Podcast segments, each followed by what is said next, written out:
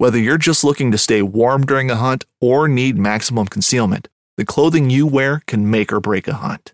At MidwayUSA.com, we understand hunting clothing has come a long way with more meticulously crafted camo patterns, advanced scent control technologies, and weatherproof options to withstand the elements. Hunters have to wait until their favorite season, but shouldn't wait on gear, which is why Midway USA offers super fast shipping. When you're ready for your next system, log on to MidwayUSA.com. The 1911 is one of the most iconic firearms in history. Designed by John Browning, the 1911 was the standard-issue sidearm of the U.S. military from 1911 to 1985. While Colt produced the original, almost every major firearm company has produced its own version.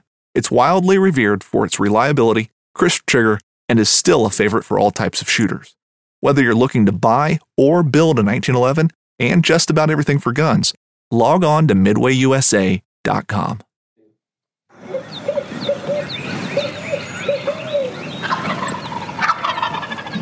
You're listening to the Hunting Land Man podcast. This is Slade Priest, your host, the Hunting Land Man. Rack buck down here on opening day. If you're interested in rack bucks and real estate and everything that has to do with hunting property, this is the podcast for you. Hey. Here we are, episode 3 of the Hunting Land Man podcast, brought to you by Southern Ag Credit. You know, last episode we had Alex Reiser on with Southern Ag Credit. He told us all about loans and financing and what you need to do to get ready to buy your own piece of dream property. Today, we've got Scott Lindsay. If you're from our local area, I guess Scott will be the infamous, the legend. I guess he was almost as good at me at selling real estate 10 years ago. So, you know, I like to start these things off edgy, so I'll go ahead and shoot one from the hip right there. But Scott, thank you for coming. If y'all don't know who Scott is the, I call him my boss.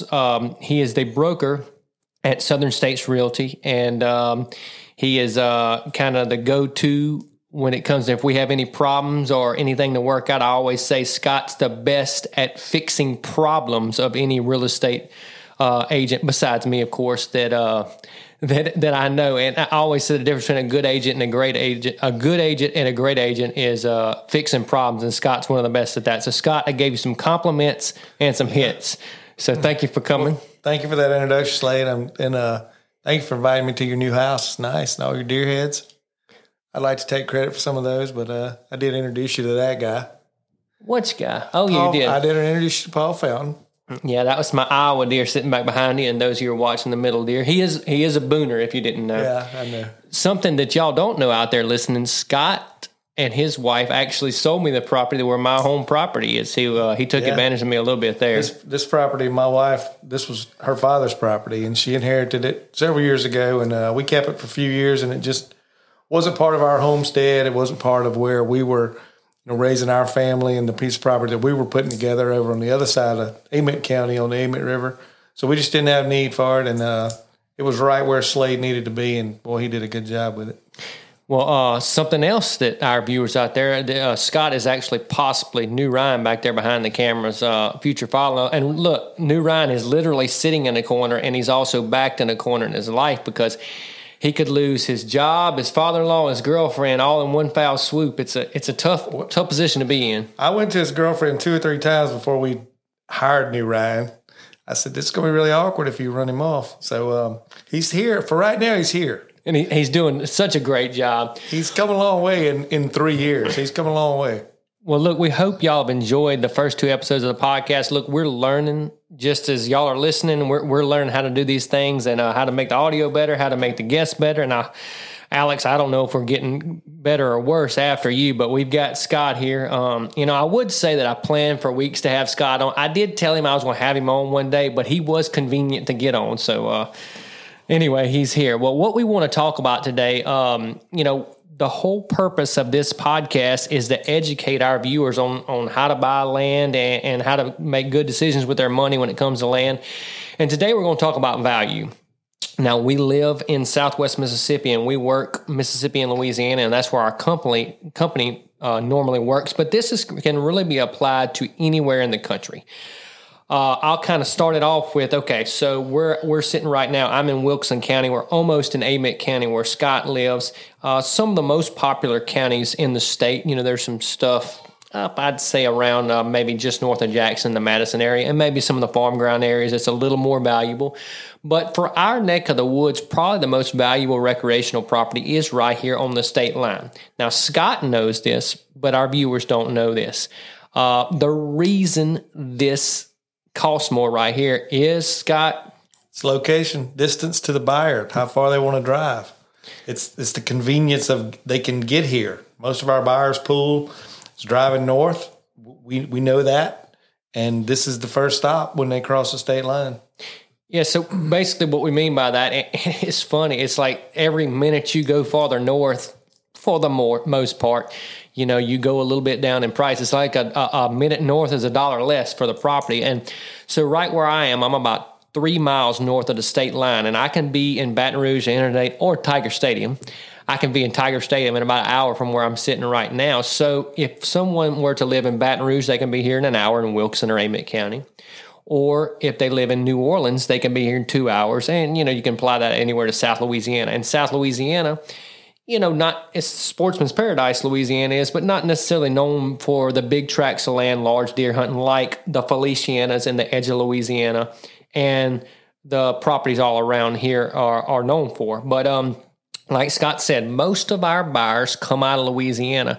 And look, I know that there's a lot more people than this locally listen to this podcast, and I hope it is, but this can be applied to a lot of different areas. An area Scott and I have hunted with some fellow realtor friends of ours up in, that's Pike County, not Illinois, Pike County, Missouri, right across the river from Pike County, Illinois.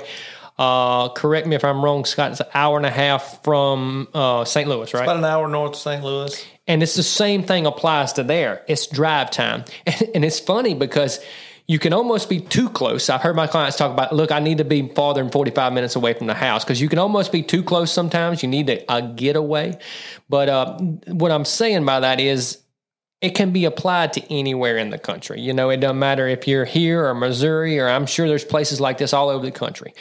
And something I kind of want to bring to light was, you know, how does this apply to you when you're going to, okay, last week we talked about loans. How can you afford the place? Okay, now we figured out how we're going to afford it. Okay, now how do we decide where we want to be and, you know, where we want to buy that land and what type, and we'll go into the next podcast or maybe what types of land you need to be looking at. But, you know, when we talk about location, Scott said it best, drive time. Okay, so I tell my clients all the time, I said, listen, if you want more bang for your buck, drive farther north. You know, you can go up to Holmes County and buy stuff that in Wilkinson County would cost you $3,500 an acre. In Holmes County, it might cost you $1,600 or $1,800 an acre. And I'm being pretty general with this, but, you know, the same thing if you go into you know, you get Franklin County and a little farther north, you know, it's not quite as bad there, but you the farther you get away from Highway 61 and Highway 55 and easy drive times, you know, the less the property's worth. And that comes back to a question of value, you know, just because it's, you know, it costs less doesn't mean the value is there. And what I mean by that, I talked to Scott about this earlier, we were discussing is, okay, in Wilkinson County, let's just use a roundabout figure. If somebody says, Slade, what does property cost in Wilkinson County? Well, that's a big gray area, but let's just say $3,000, $3,500. That's pretty fair, okay? You say, well, I don't want to pay that much for property. You know, that's a whole lot of money to be paying for property. But Scott, I guarantee you, you've heard this. I've had clients call me and say, Slade, I looked at some of that stuff, or maybe even I bought some of that stuff in Holmes County or in, you know, up Copiah County where New Ryan's from or something like that. And what do? I don't get to go to it, so they call us about selling it. They want to sell it because it's too far. They thought they got a deal because it was priced differently, but they did what they didn't take into consideration is what was on the property when they bought it. They didn't take into consideration the timber. They didn't take in. A lot of people will see a piece of property. $3,500 is pretty much they're willing to look at that, but if you get up over that number, you get to $3,800, $4,000 an acre. Even if the value's there in timber or some type of water attribute or camp, they just shy away from those listings because of where they're priced. But then they'll look at something further north and they'll say, well, how come this property's only $1,800 an acre? And the answer is it's just not as much demand there as it is here because of the driving distance. One of the first things that I ask when someone contacts me, you have to know their budget to get started because that saves so much time. But the second question is, where do you live and how far do you want to drive? because that makes a huge difference. And then you have to explain to them, all right, well, for that budget, this is what you can get in that area.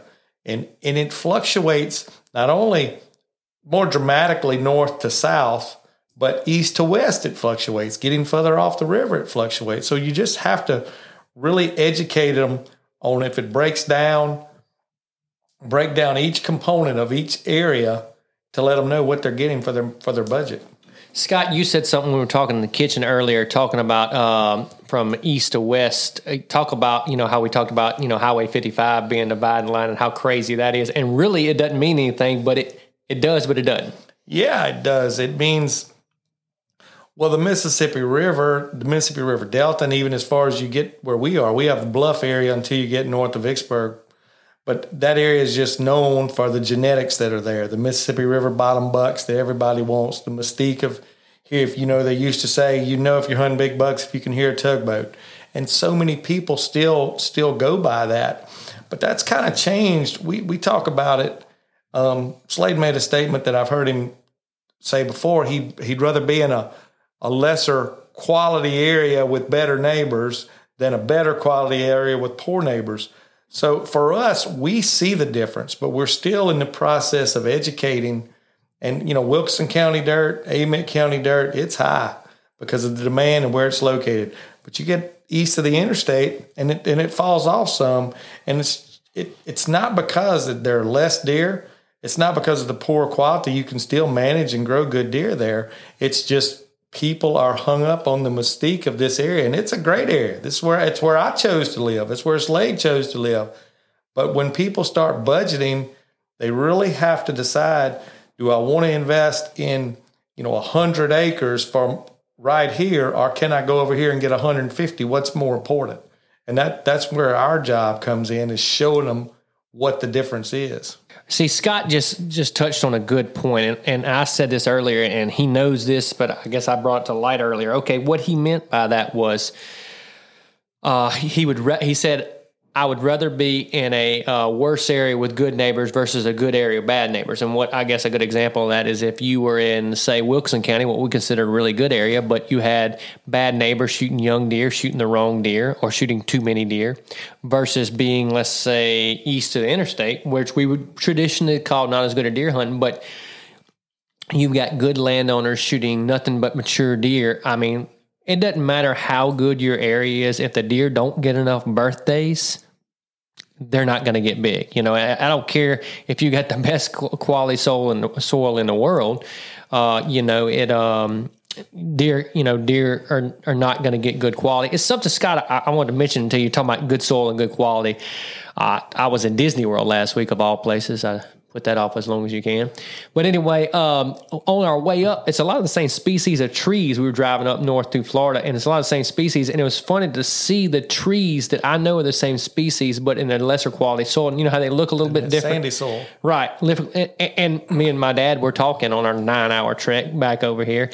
And, you know, if that'll do that to an oak tree, you know, how much will it do to a deer's horns? Site index is a lot lower. That's right. Same on the genetics. Same on genetics as a deer. So basically, and I know a lot of people listening know this, but typically, I mean, there's different areas do different things, but typically in general, you know, the closer you are to the Mississippi River, the better quality soil, the better quality deer you get. And traditionally, the farther north you go in a deer's home range, the bigger quality deer it.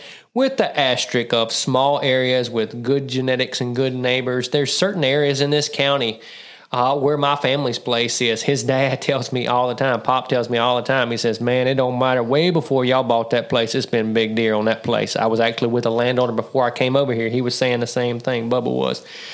But so back to what Scott was talking about, you know, typically everybody wants to be over by the river. But of course, you know, it's so important, and that's our job as realtors. You know, every property, I think me and Alex may have spoke on this, but I talk about this all the time. Every property is different. So if, let's say New Ryan, he's a client, and he comes up, and he's got his family, and see, we all look through property through our filters. Like every property's got to fit, and I was like this when I started being a realtor. Everybody's property's got to fit what I want, but that couldn't be more wrong. You know where I'm going. Yes, you have to get yourself out of the way. That was the biggest problem I had. I wanted to sell them what I wanted. Right. But that's not what they want. You have to take a step away from it and really listen to what their objectives are. My objectives would be 150-inch deer every year. I see 120-inch deer most of the season when you go hunting, when you hunt as much as we do. You see that. That could be their objective, and that can be achieved in a lot of places. And so basically what we mean by that is, you know, I hear Scott's told stories before. There may be clients out there that their goal is for their kid to shoot an 8-point buck. And I didn't say a 2-year-old, a 1-year-old, a 5-year-old. I said an 8-point buck. And if guess what? As much as I love big deer management, things like that, I have to always take a step back. If a client wants to spend his hard-earned dollar and he wants to shoot, yes, anything he wants to, that's the American dream for him, you know. Right, what we've seen in the last 20 years is we've seen the age class of the buyer coming down, and that buyer has smaller children. It isn't grandpa's not buying the land anymore; daddy's buying it, and he has small kids that he wants to introduce to this. And there's no way to lose a kid's attention in hunting than to constantly keep the gun out of his hands. You can't shoot that deer, he's going to lose interest quickly. And so everyone's objectives aren't the same. We were blessed to grow up. Look, I drug a lot of deer to the skin and rack that had 2 points and 4 points, 5 points. And that instilled a fire to do something different. But there are so many people who haven't had that opportunity that we had. That's 100% right. Scott, you touched on a point. You said you feel like the age class of buyers has come down. Do you have it? You think you know why? I mean, is it? I think these buyers, the value of recreation and family time, I think, has come up. So the age class of the buyer is coming down because they're seeing value in going to the camp, and I think that's huge for the family center. When mama's involved and the kids are involved, and it. You know, it's not the nasty, dirty deer camp anymore. You know, someone puts up a nice barn dominium, they put up a nice camp where the whole family can go enjoy it. It just makes a big difference. Yeah, and kind of what I thought to that topic, you know, it used to be, so everybody has a family land or a buddy now. Well, buddy hunting has gotten less and less because lease prices and values of land gotten so much more. So I guess the guy my age who says, I want my family to grow up like me, and he's having to step up to the plate. You know, look, when I was growing up right here in Centerville, just on the other side of town, I lived on Dominick Road, and I could hunt from Lower Centerville Road to Highway 48. It was all company land except for one tract that Brent Caston owned, and none of it was leased. It was just open, free hunting. We could hunt it. And then in the 80s, these timber companies started leasing their land. They'd get $2 or $3 an acre. Well, the local guys were just, I can't believe they charging us to hunt. We've been hunting here for years. And then the lease price is just, and so if you weren't willing to pay, you didn't get to play anymore. And we just continued to see that go up. So you had to have a lease. And now where we are now, look, some of the hardest conversations I've had are with deer camps because I just sold their lease out from under them. And I had to go tell them, I had to go to 2,000 acres in Wilkinson County on a week before bow season opened and tell them they had a week to get off. And that's a hard conversation, and they're mad at me. But, we sold their property, and there's nothing, that's tough. So now you're having to pay even more to play. But I think that's why the age class is coming down, because some of these guys were in those clubs that got sold, and then they had to sit out a year. They were on the sidelines, and they wanted to get back in. And in getting back in, they wanted to get back in, with a family unit. Yeah, I had that same thing, and we've had it happen a lot, but I had it this year with a guy, I'm showing his property right in the middle of, I've had this place leased for 40-something years. Yeah. Man, and I had a guy who said a couple choice words to me, and I finally said, man, I'm just doing my job. And in that particular case you're talking about, that wasn't even an out-of-town buyer. That's a local buyer. Mm-hmm. The local buyer done well for himself and wanted to invest for his family locally. And, probably 80% of the time we are catering to the out-of-town buyer, but, even the local buyer has realized that, we got to step up here because it's not the way it used to be. And that's funny how you get led into these parts of these conversations. That buyer in particular, we won't mention any names, he's selling a property that's 10-plus hours out of town. And you know why he's selling that property? The hunting over there is unbelievable. Deer hunting, turkey hunting, which I may get some turkey hunting over there. You don't know that, but I may get to do a turkey hunting on before we sell that place over there. But anyway, he's selling because his children, who are my age, they don't get to go because they have young children like I do, and they don't get to go. So I said, you know what? It doesn't matter how good the hunting is.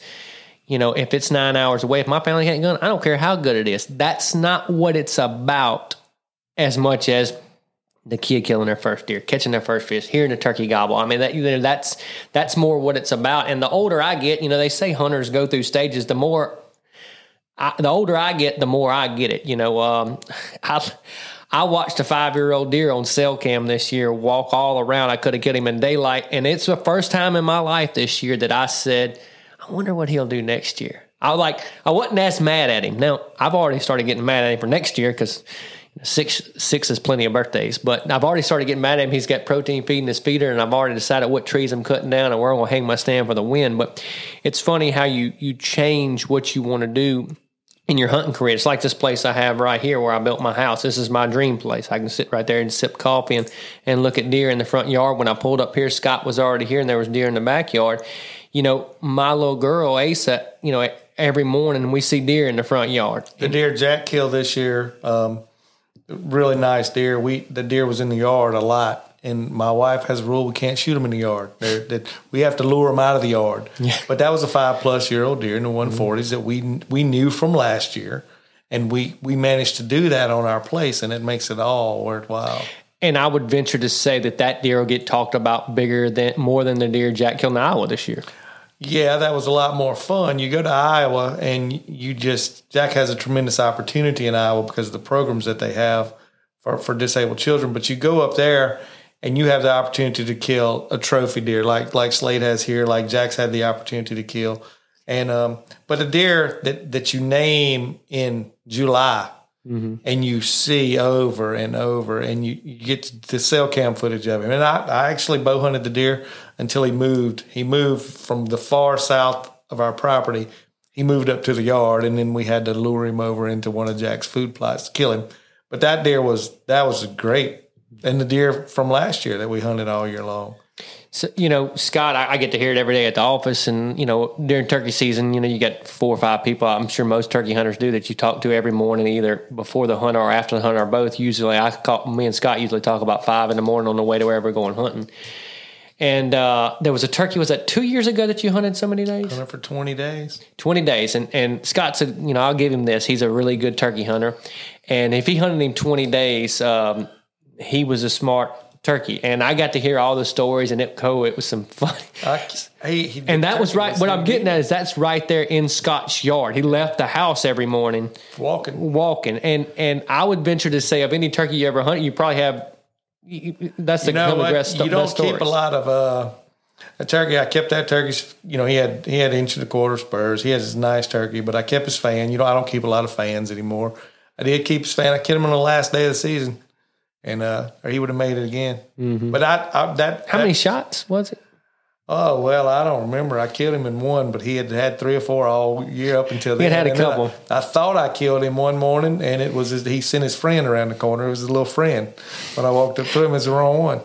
And so anyway, but turkeys like that would Houdini. When you name them, they're worth it. And I love the tangents we get off on, you know, but, you know, back to value, you know, it don't matter where you go. If you buy a property in North Mississippi or wherever, and you can't go that much, and you can't have these stories like we're telling right here, you know, and look, to each their own. If you say, look, I want to drive to the Delta, I don't care if I have to drive 6 hours because my goal is to kill 116th deer with my bow, nothing wrong with that.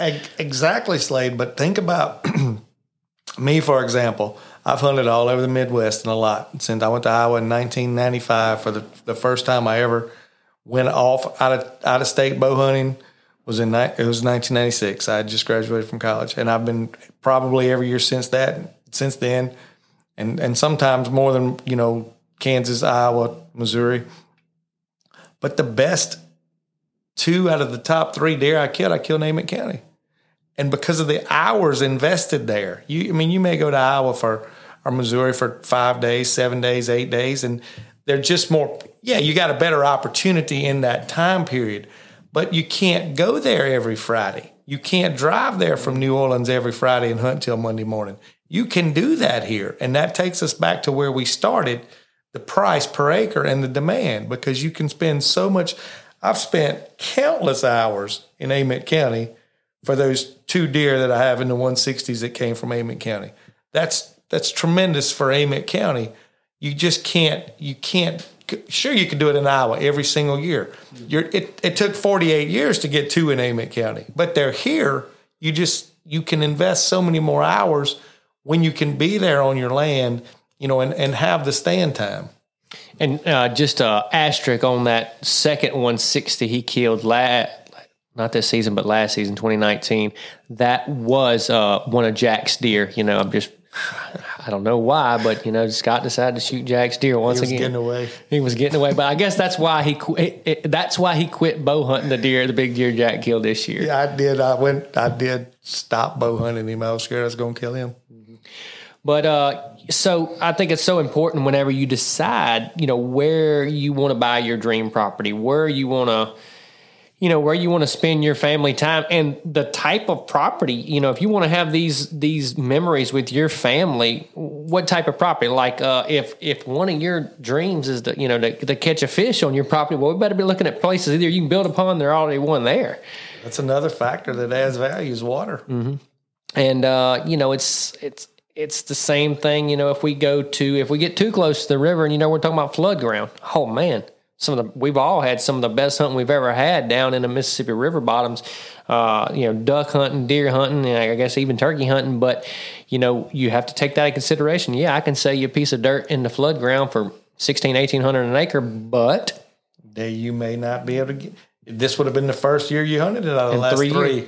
First year and 3, you hunted it this year. Now, they had some phenomenal hunting, like Togo Island and some of the bigger clubs on the river, Diamond Island, where me and Craig went, they had phenomenal years. And if it's worth that to you, if you're going to lose white line, if you're up in Yazoo, in Esquina County, you're going to lose it once out of every 6 or 7 years, average. It just is an anomaly that they lost it 2 in a row.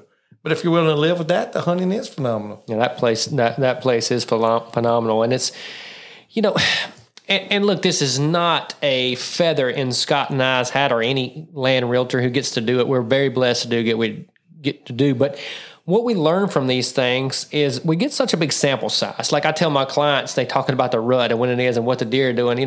I get the unique, and Scott does too, unique opportunity to pull a sample size from what the deer are doing, what the rut's doing, what the turkey's doing, deer management, timber management, property, you name it. Because, I know Scott, I've got people that I sold them property 10 years ago that I text them once a week, or at least during the season, we talk all the time, man, what y'all killing, what y'all doing? Send me pictures. How old do you think this one is? You think I ought to shoot? You remember him from last year?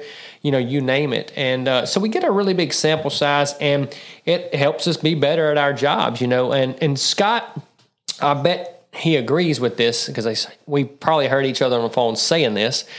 A client, a lot of times, they don't know what they're looking for till they see it. If they'll tell me, like I said, the main thing is their budget. Because I don't want to waste a lot.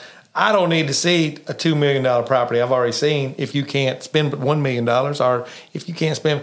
If you tell me your budget, how far you want to drive and why you buying the property, then I can save us a lot of time. Because at that point, I know what you want, whether or not you know what you want, and I know where it's at and how to go get it. And I can put 5 properties in front of you, and you'll choose one of those 5 just from knowing those 3 things. And something that we run into all the time, I hate it for my clients, but I know it's just part of the buying process. A client will call me and say, "All right, Slade, I want this, this, and this," and I say, "Look, you're in luck. I just listed Winkney Beer. I can be there tomorrow at 5. Let's go look." We go show them, man, that's exactly what I want. But this is the first property I looked at.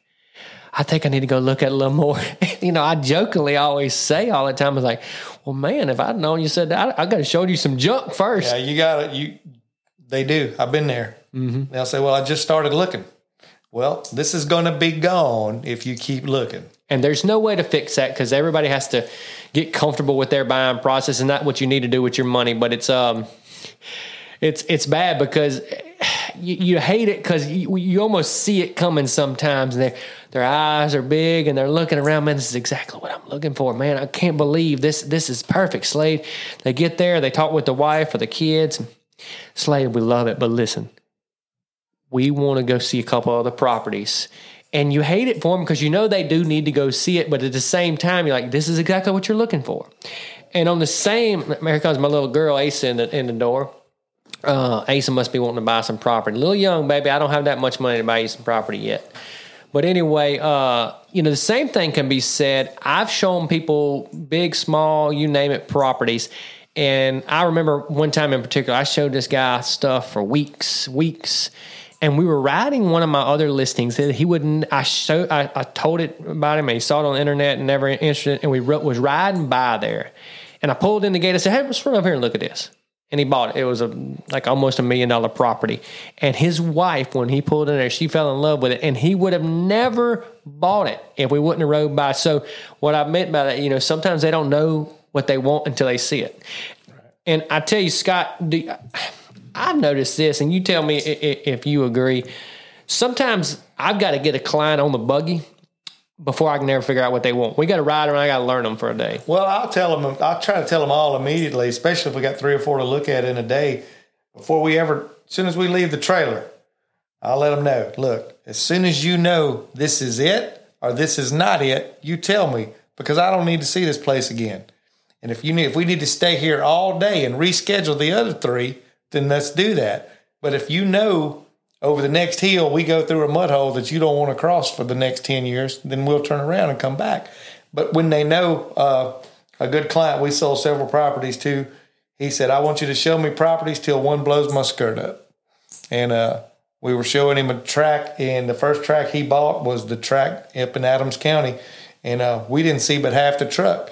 And he said, stop the buggy. And I said, what is it? He said, I just need to know where to put the camp. So we turned around and went back. So he knew immediately that's what he wanted. He had seen enough in just half the track. He didn't really say it like that. He had some more adjectives that come from South Louisiana. But where does he own property now? I'm trying to figure out. Now he owns in Itala County. Oh, okay, yeah, I figured. He owns a high fence in Itala County. Yeah. We actually just listed it. He wants to come back a little further south. Yep, that's I sold a property for him for you one time. Which one was that? I think in Adams County. I don't know. You may have. Anyway, a lot of times clients just don't know what they want until they see it. And look, to each their own. If you need to see 10 properties, I'd love to sell you one in one day, but if you need to send 10 properties, we can go show them to you, or any realtor can go show it to you. There's other options other than me and Scott. We've got you got to ask questions. They got to ask questions, because even where we are today in 2021, I recently got asked, how much does it cost me to get rid of this timber? And that's a question. You get paid for the timber. So you have to keep asking questions, because they just don't know. That's a good topic. Scott is a registered forester, or was a registered forester. I guess you still are. He still has the skills in his head, I guess. But, so many clients, I hear it all the time. And Scott, I know you've heard it too, is I ain't worried about cutting a tree. I'm buying this place for deer hunting. And it's our job to tell them, say, listen, I know you don't want to cut a tree, and you've had leases and they clear cut your timber the weekend you weren't there or whatever, but why don't we do this? Why don't we be smart about our investment, and we can buy you a piece of property. The timber is growing and appreciated. You don't have to ever cut it, but you can. You have to pay for it. You still have to pay the value of the timber when you contract it. That's what you pay for the timber. So you're getting the growth no matter what. So 5 years from now, even if you never want to cut a tree, if it's grown at 8 or 9, 10%, cut 10% of it, and you're right back where you started. You recoup some of your investment and created so much habitat. And see, that's something a good topic as far as value. So, this is the way I tell my clients, and I'm sure everybody has their ways to tell them. I say, listen, I know you're not worried about timber and cutting timber, but this is the deal. Treat this timber like gold bars in a pasture. I know you don't want those gold bars, but that pasture's worth more. with those gold bars sitting on it. And there's only one way we can go take them. We got to go cut them down. So either you want a place with timber or not. And a lot of times, and Scott will back this up, our market has changed in Southwest Mississippi. You know, even in the past, I've been doing it for 14 years now. My family, you know, has been in this forever. Is, you know, it used to be where we were buying it so much timber focus, and we still have that filter to look through. But man, it's transitioned to where our recreational values have gotten higher than our timber values. And so I guess we are looking at the recreation a little bit more. And it's actually, like you said, you got, like Scott said earlier, got a, what you want. You want a place where right. You can go good timber. That may not be the client's goal. Well, the timber is a cyclical market. And right now it's a huge advantage to go invest in timberland right now. But recreation side, the dirt is worth more than the timber on most tracks right now, unless you find a track that's just really loaded with old growth saw timber. But in 1996, that wasn't the case. You know, we were selling $4,000 or $5,000 an acre worth of timber on a great clear cut. And now you may be lucky, you know, a really good stand, 1,500, 1,400, 1,500. And that's a really good stand. We recently cut one that cut 2,000.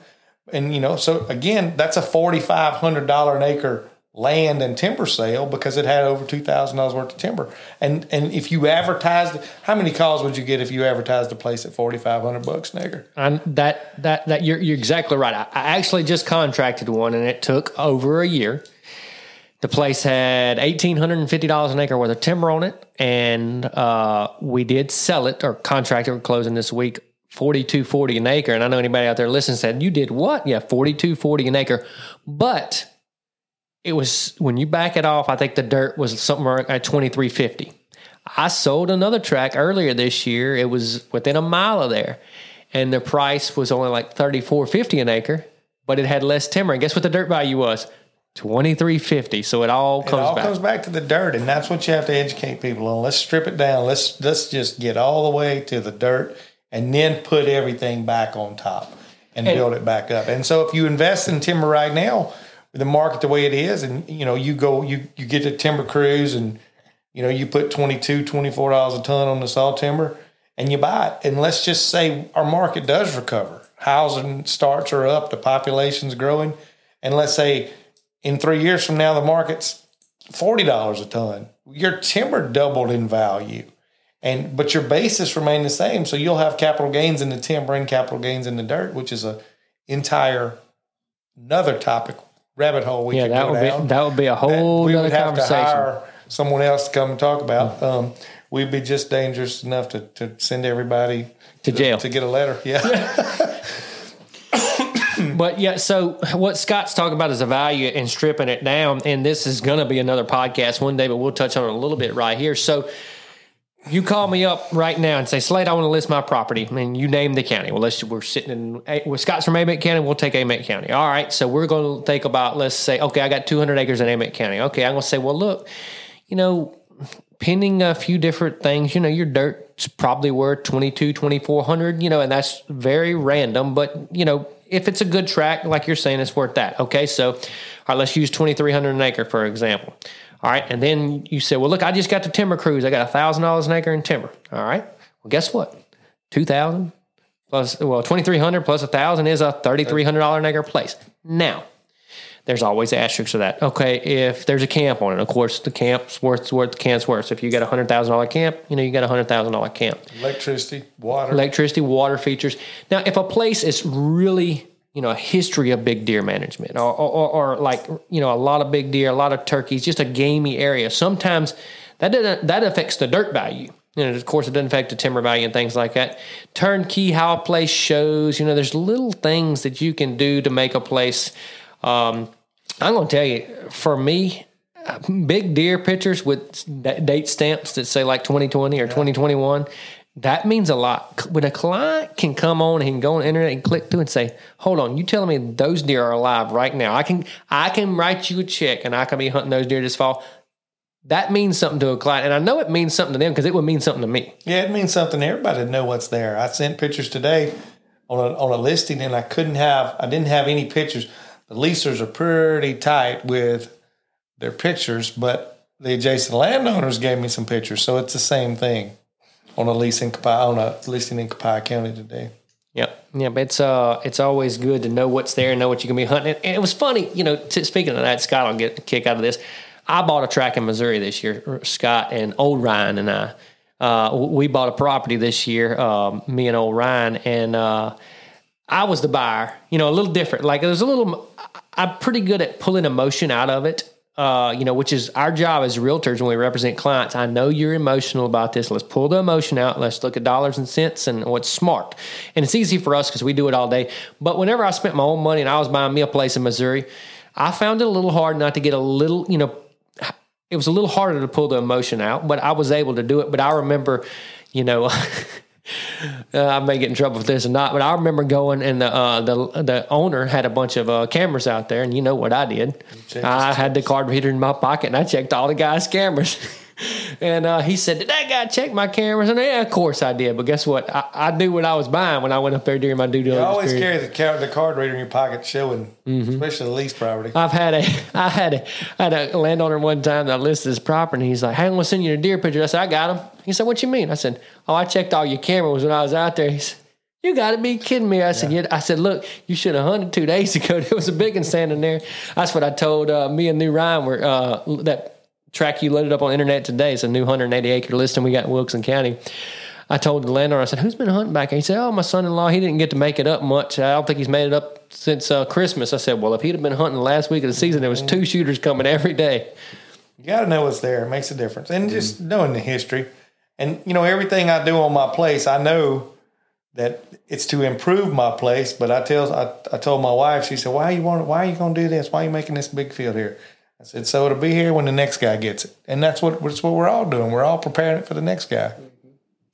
Yep, it's so fun to improve them. And I said this topic to Scott earlier about something else is what you going to do with that money anyway? Like, and that's I guess a terrible thing to say because everybody needs to put their money in smart ways. But at the same time, if it's a place where your kid kills our first deer. I remember the first time I ever went turkey hunting with Jack. I can take you to Scott's place right where he killed the turkey, and it's like that with anybody, you know.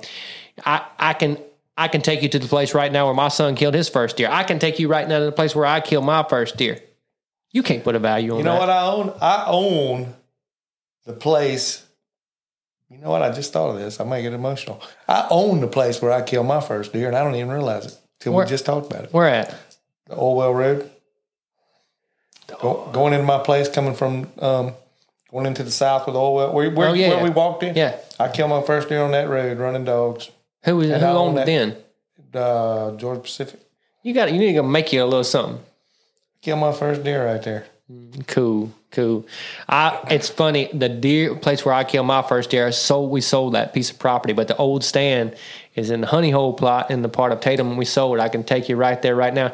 And if you're from our local area, there's a picture of that deer in whitetails with me and little Randy. I was sitting there with him, 4-point came out, and I shot him right in the butt. And but, you know, that's what we get back to is, yeah, it's great to kill a 150, 160, but you know, I mean, it's a you always remember those.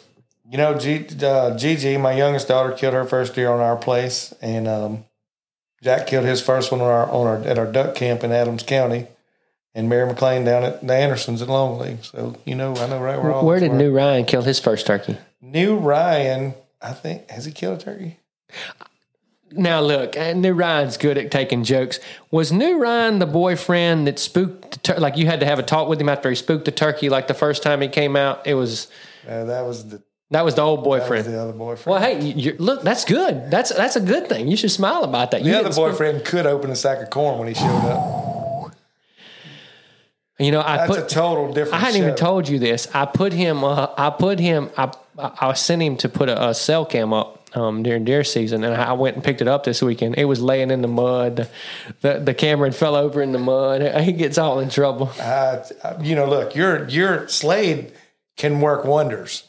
New Ryan couldn't open a sack of corn when he got here. 2 years later, he's a guy at Tatum.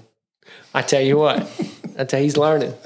He's learning. Is that like a is couldn't open a sack of corn? Is that like a metaphor now? No, he seriously. We're not joking. He could not open the sack of corn. He couldn't open the sack of corn.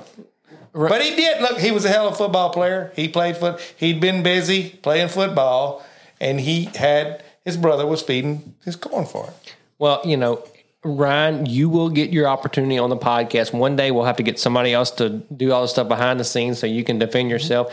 I will give New Ryan some credit. He's been showing a little, he's been kind of helping us a little bit, doing some things, opening some gates and things like that. He's been doing, he's been doing real good. He loaded a listing online today. He is learning. And look, I heard my daddy say it about my sister my whole life.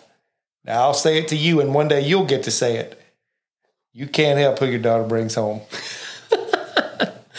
I'm sorry, Ryan.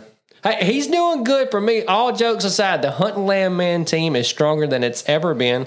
Lori's been busy working. Even, she's 6 months pregnant now. She's been busy working. Everybody at Southern States who behind the scenes has been busy working, help us. And now with New Ryan, like today, what he's doing for us, you know, he loaded the listing online, put all the pictures, ad copy, all that kind of stuff. And I was busy on a Monday after a crazy week with the ice last week, getting able to return phone calls, set up showings. We got 5 closings this week, and man, we rocking and rolling. I was looking at some of our numbers for early 2021, and they're consistent with 2020, which was our best year ever. So the market it's on fire. Wait till after this week. If you see something that you want right now, you better get out there and get it. I sent what I sent you about today, the 67 acres in Amick County. He said, well, you thinking I can come in 2 weeks? I said, it'll be gone in 2 weeks. It's too nice. Anybody out there listening, that's 67 acres in Amick County with a 3-bedroom, 2-bath house. And if Scott sells it, he makes some money. If I sell it to you, you get a better deal. So come look at it fast. That's a nice place, isn't it, Ryan? It's actually, you know, you ought to get New Ryan to buy. He needs a place to live. It's over by your house. I don't know about that. I think that's a good place. His father-in-law. We wouldn't have to worry about him feeding deer off of him. Can we get a GoFundMe account for New Ryan to get his place in Amick County? You think we can? Maybe we can test his marketing skills and how much money he can raise on a GoFundMe account to buy the place in Amick County. Well, I tell you what, I'll cut you. This podcast is going a different direction. You know, he gets to edit this, so he can take all this out if he wants to. Yeah. He said, cut. Well, all right, we're getting late into the podcast. Scott, I've asked myself, and then I asked Alex Reiser, and I'll ask you. And I just think this is a cool way to find out a lot about somebody. So I'll ask this of you. All right, tomorrow you go pick up a lottery ticket from Kentwood at the truck stop, and you win $100 million, and just something ridiculous, $100 million to you. Where are you buying property? And what's the reason? Where and why? You think about things like this. When the lottery got up to $1 billion recently, I would start in Southeast Iowa. That's where I would be. You'd have to move there and declare residency, but if you had $100 million, that wouldn't be a big deal. And then you could jump. You'd be close enough to the line to get you something in that northeast corner of Missouri. But and then.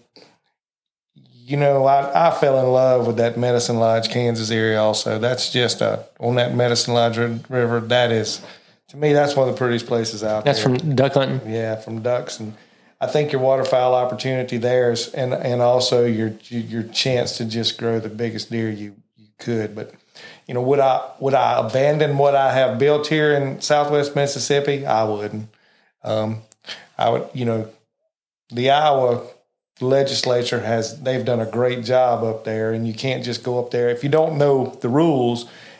We could go up there and buy 10,000 acres and you still have to draw unless you declare residency there. So my first spot would be the DMV to declare residency in Iowa. Then I'd start finding me some land there, but I wouldn't give up what I got here for anything. That's basically the same thing. You know, me and Alex both said, you know, we wouldn't give up what we have here. But we would. I would be the same thing. If you had $100 million, you know, somewhere in Iowa would be Iowa. I think the Iowa-Missouri line. Such if you lived in Iowa, you get 3 tags if you're a landowner, and then Missouri you get 2 tags. So you're talking about $5 and 3 turkeys, and you may get more turkeys than that if you're a resident in Iowa. United Country had a track up there about 7 years ago that was about 800 acres. It was 400 acres in Iowa and 400 in Missouri. The line ran through it. I went turkey hunting on that track with Jim Rebar and. Man, if different time, different place, different financial capabilities, that would have been a... That's the place I deer hunted on, right? I may be in. That would be a tremendous property to own. Just a really cool area, and that's something Scott's been able to do, and I've been able to do, hunt around the country. And it does make you kind of wish you lived in some different places, but then when you come home and you do the things, you really appreciate where you live. And you know, if I kill a 130-inch deer on this place where we're standing right now, he'll hang by these, and I'll be just as proud of him. You know, just because where you did it, and you know, that's more what it's about. Of course, we all like the big deer, but the story behind it and where you killed it all means a whole lot to it. So kind of to end this thing up, tell you what's all going on. Southern States Realty, like I said, Scott's the broker over there. He's the guy in charge. Scott has held, since me and Scott Campbell have taken a little bit of a leadership role over there also. We're working to help our agents over there. We've got agents. I think we've got about 22 agents over there now. And, all throughout Mississippi, Louisiana, and all up in the North Louisiana. We've got some people that can help you anywhere. And we've got a team with United Country that can help you across the country. Now, it's official now. We did get number 2 in the country, barely. Again, this year, congrats. I already told Travis, congratulations. But I told him several times, do not get comfortable. So, and congratulations to Slade. Slade was the number 2 agent in the nation, which is a very great accomplishment for anybody. And he's only saying that because he's won number 1 back when he was an agent a couple of times. So if you congratulate me on number 2, it's like, good job, punk. But I told the guy. He sold more than I ever sold. He did a good job. I tell y'all, can we get that on the quote? And I told the guy who won, who's friend too, he's won for a couple of years, he's good. And I told him, don't get comfortable too. And his daughter, I don't know if you saw it, but she got on social media and she said, I ain't gonna lie, Slade, you made him a little nervous. And I remember we went to that duck hunt this year and we were all the Realtor Land Pros were there, the top Land Pros, and Curtis was there. And we got talking, it was like November, and we got talking about numbers. I said, man, if I get a couple of these things closed, you know, I'm going to be, you know, I told him, I'm going to be over 50 million, yada, yada, yada. And he said, you going to be where? He got on the phone. He went to call. He said, I'm good. I got it covered. It was pretty funny. But there's some good, we got good agents across the country. But like I was saying with Southern States, look, we're rocking and rolling. We really do have some great agents. I have met with some landowners this afternoon, and I was telling them what all we can do and where the world has changed just from a marketing standpoint. You know, it's crazy now that, like, and I seriously mean this, and people may not even realize this. Like, for somebody to get on this computer right here in front of me and type in UnitedCountry.com or LandWatch.com, we've gotten to a point in society where that's a big deal now. Literally, I'm finding just as many clients when where they already at. They're already on Instagram, Facebook, all these places. If they can't do it on their phone, it's almost too far of a reach. So we're having to adjust, and that's what United Country has helped us do. We're having to adjust, and believe me, I tell my clients this all the time. They wonder, why aren't you here? Why aren't you advertising here?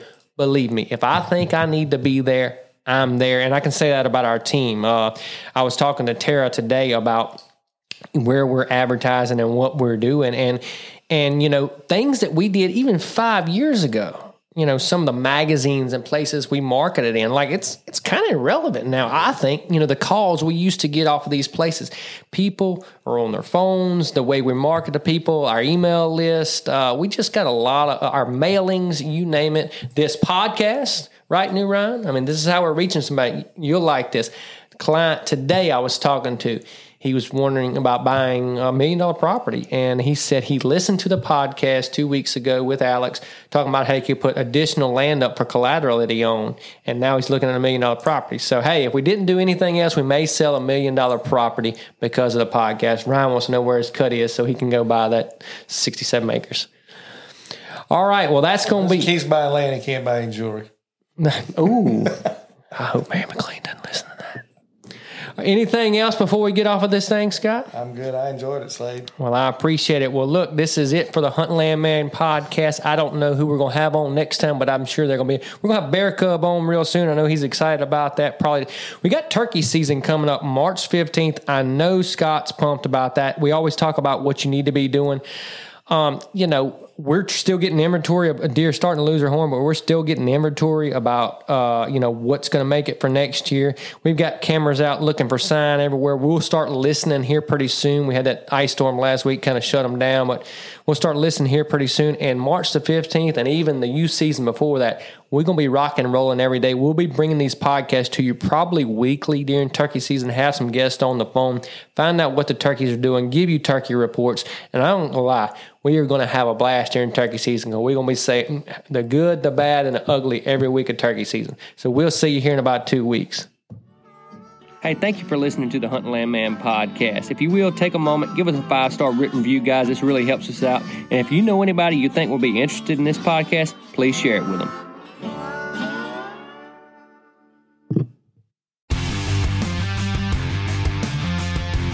On Mondays, head offshore with Captain Scott Walker and Steve Roger for breathtaking deep-sea adventures. Coming to me. Double. He's jumping. Oh! Look at that belly. Don't miss Mondays with Into the Blue. Brought to you by Academy Sports and Outdoors from 7 to 10 p.m. Eastern. Tell a few fish stories along the way. On Waypoint TV, the destination for outdoor entertainment.